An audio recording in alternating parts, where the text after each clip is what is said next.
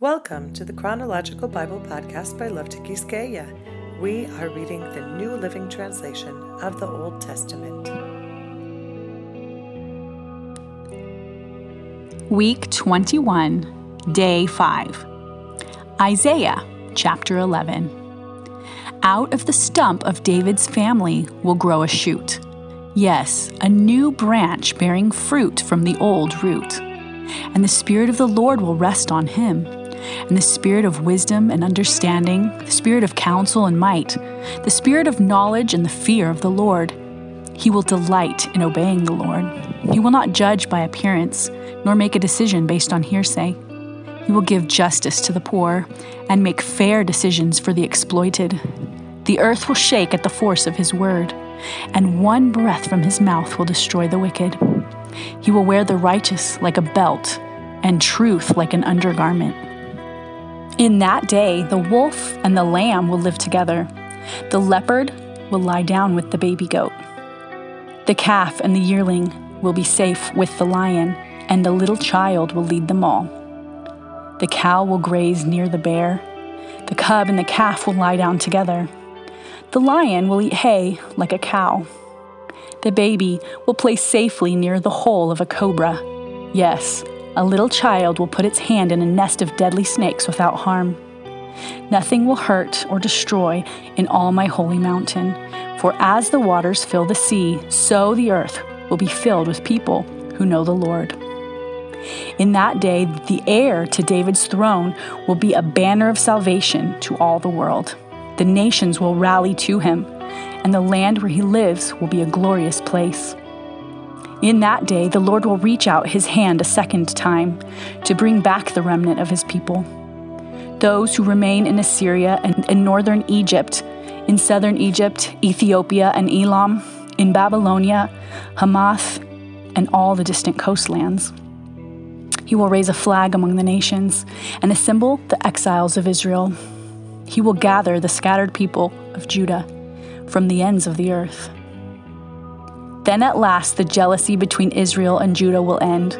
They will not be rivals anymore. They will join forces to swoop down on Philistia to the west. Together they will attack and plunder the nations to the east. They will occupy the lands of Edom and Moab, and Ammon will obey them. The Lord will make a dry path through the gulf of the Red Sea. He will wave his hand over the Euphrates River, sending a mighty wind to divide it into seven streams, so it can easily be crossed on foot. He will make a highway for the remnant of his people, the remnant coming from Assyria, just as he did for Israel long ago when they returned from Egypt. Isaiah chapter 12. In that day you will sing, I will praise you, O Lord. You were angry with me, but not anymore. Now you comfort me. See, God has come to save me. I will trust in him and not be afraid. The Lord God is my strength and my song. He has given me victory. With joy, you will drink deeply from the fountain of salvation. In that wonderful day, you will sing, Thank the Lord, praise his name. Tell the nations what he has done. Let them know how mighty he is. Sing to the Lord, for he has done wonderful things. Make known his praise around the world. Let all the people of Jerusalem shout his praise with joy. For great is the Holy One of Israel who lives among you. 2 Kings chapter 16, verses 5 and 6. Then King Rezin of Aram and King Pekah of Israel came up to attack Jerusalem. They besieged Ahaz, but could not conquer him. At that time, the king of Edom recovered the town of Elath for Edom. He drove out the people of Judah and sent Edomites to live there, as they do to this day. 2 Chronicles chapter 28 verses 5 through 15. Because of all this, the Lord his God allowed the king of Aram to defeat Ahaz and to exile large numbers of his people to Damascus. The armies of the king of Israel also defeated Ahaz and inflicted many casualties on his army. In a single day, Pekah, son of Remaliah, Israel's king, killed 120,000 of Judah's troops. All of them experienced warriors, because they had abandoned the Lord, the God of their ancestors. Then Zichri, a warrior from Ephraim, killed Maaseiah, the king's son, Azrikam, the king's palace commander, and Elkanah, the king's second in command. The armies of Israel captured 200,000 women and children from Judah and seized a tremendous amount of plunder, which they took back to Samaria. But a prophet of the Lord named Oded was there in Samaria when the army of Israel returned home. He went out to meet them and said, The Lord, the God of your ancestors, was angry with Judah and let you defeat them, but you have gone too far, killing them without mercy, and all heaven is disturbed. And now you are planning to make slaves of these people from Judah and Jerusalem? What about your own sins against the Lord your God? Listen to me and return these prisoners you have taken, for they are your own relatives. Watch out, because now the Lord's fierce anger has been turned against you. Then some of the leaders of Israel, Azariah son of Jehohanan, Berekiah son of Meshillemoth, Jehizkiah son of Shallum, and Amasa son of Hadlai, agreed with this and confronted the men returning from battle. You must not bring the prisoners here, they declared. We cannot afford to add to our sins and guilt. Our guilt is already great, and the Lord's fierce anger is already turned against Israel. So the warriors released the prisoners and handed over the plunder in the sight of the leaders and all the people. Then the four men just mentioned by name came forward and distributed clothes from the plunder to the prisoners who were naked. They provided clothing and sandals to wear, gave them enough food and drink, and dressed their wounds with olive oil. They put those who were weak on donkeys and took all the prisoners back to their own people in Jericho, the city of palms. Then they returned to Samaria. 2 Kings chapter 16, verses 7 through 18. King Ahaz sent messengers to King Tiglath-Pileser of Assyria with this message I am your servant and your vassal. Come up and rescue me from the attacking armies of Aram and Israel. Then Ahaz took the silver and gold from the temple of the Lord and the palace treasury and sent it as a payment to the Assyrian king. So the king of Assyria attacked the Aramaean capital of Damascus and led its population away as captives, resettling them in Kir. He also killed King Rezin. King Ahaz then went to Damascus to meet with King Tiglath-Pileser of Assyria. While he was there, he took special note of the altar. Then he sent a model of the altar to Uriah the priest, along with its design in full detail. Uriah followed the king's instructions and built an altar just like it, and it was ready before the king returned from Damascus. When the king returned, he inspected the altar and made offerings on it. He presented a burnt offering and a grain offering. He poured out a liquid offering, and he sprinkled the blood of peace offerings on the altar. Then King Ahaz removed the old bronze altar from its place in front of the Lord's temple, between the entrance and the new altar, and placed it on the north side of the new altar. He told Uriah the priest, Use the new altar for the morning sacrifices of burnt offering, the evening grain offering, and the king's burnt offering and grain offering, and the burnt offerings of all the people, as well as their grain offerings and liquid offerings. Sprinkle the blood from all the burnt offerings and sacrifices on the new altar. The bronze altar will be for my personal use only.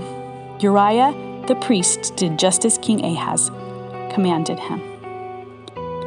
Then the king removed the side panels and basins from the portable water carts. He also removed the great bronze basin called the sea from the backs of the bronze oxen and placed it on the stone pavement.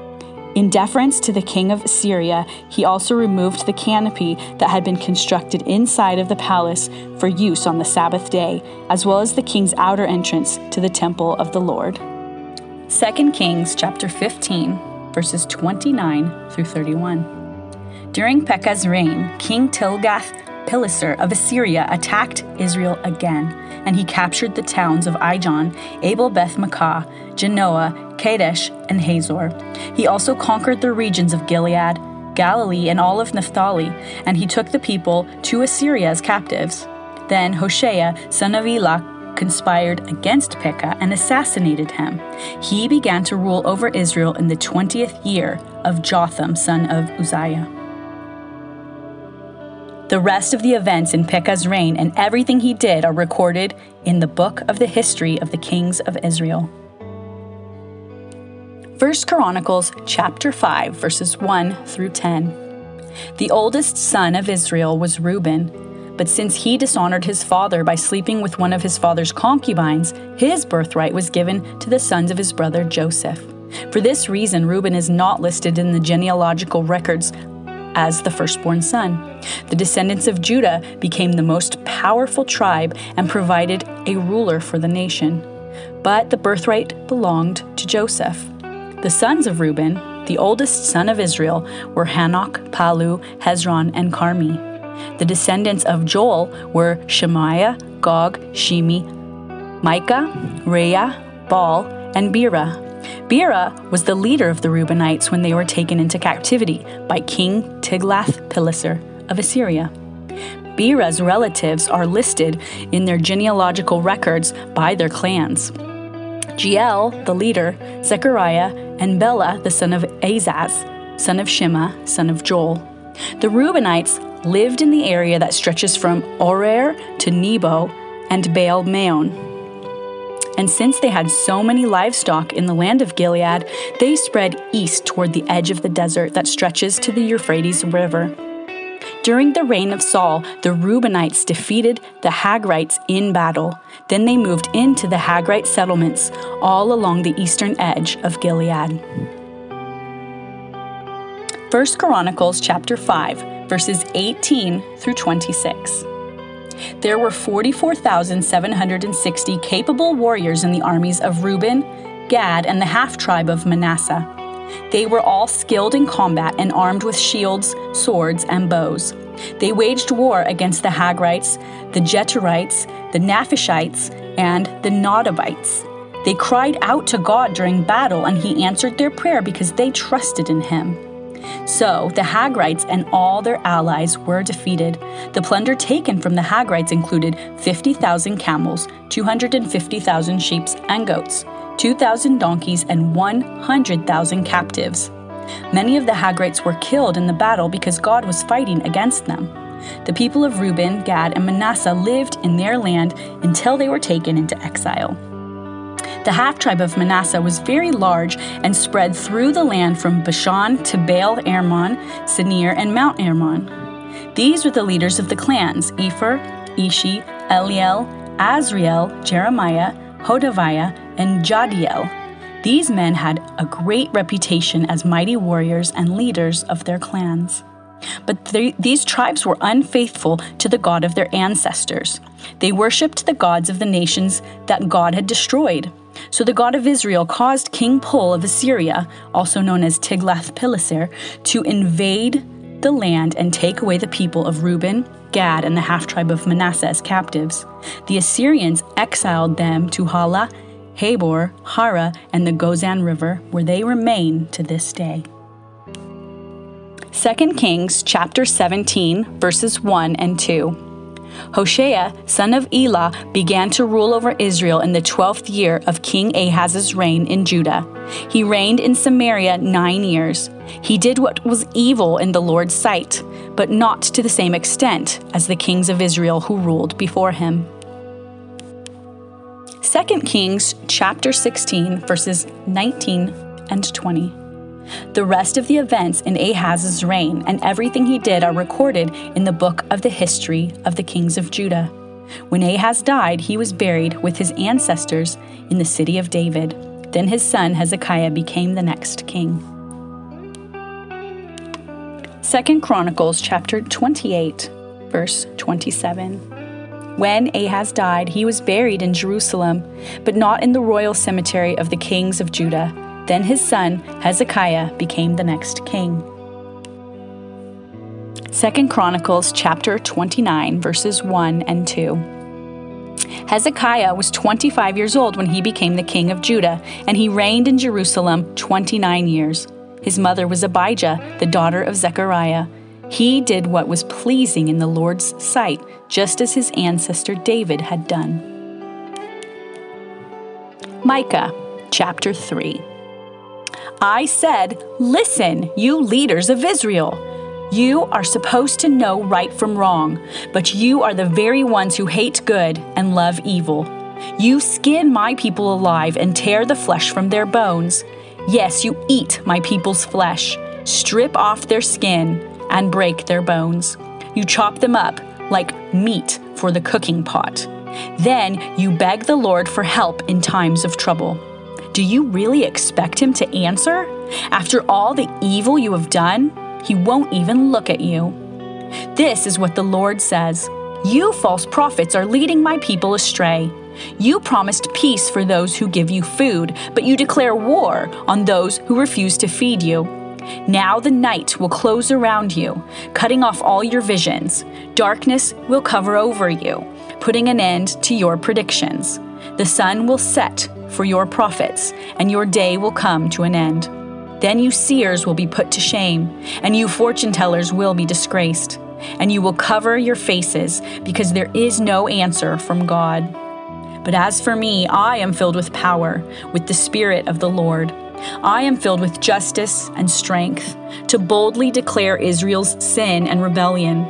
Listen to me, you leaders of Israel. You hate justice and twist all that is right. You are building Jerusalem on a foundation of murder and corruption.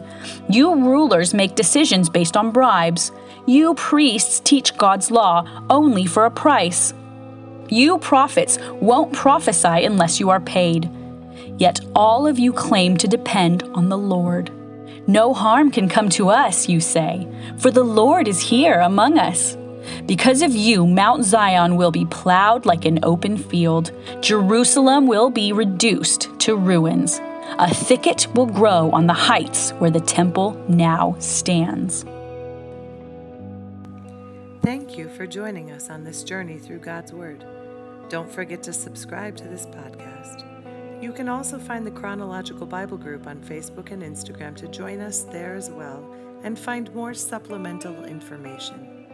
We look forward to being in the scriptures here together again tomorrow. God bless you.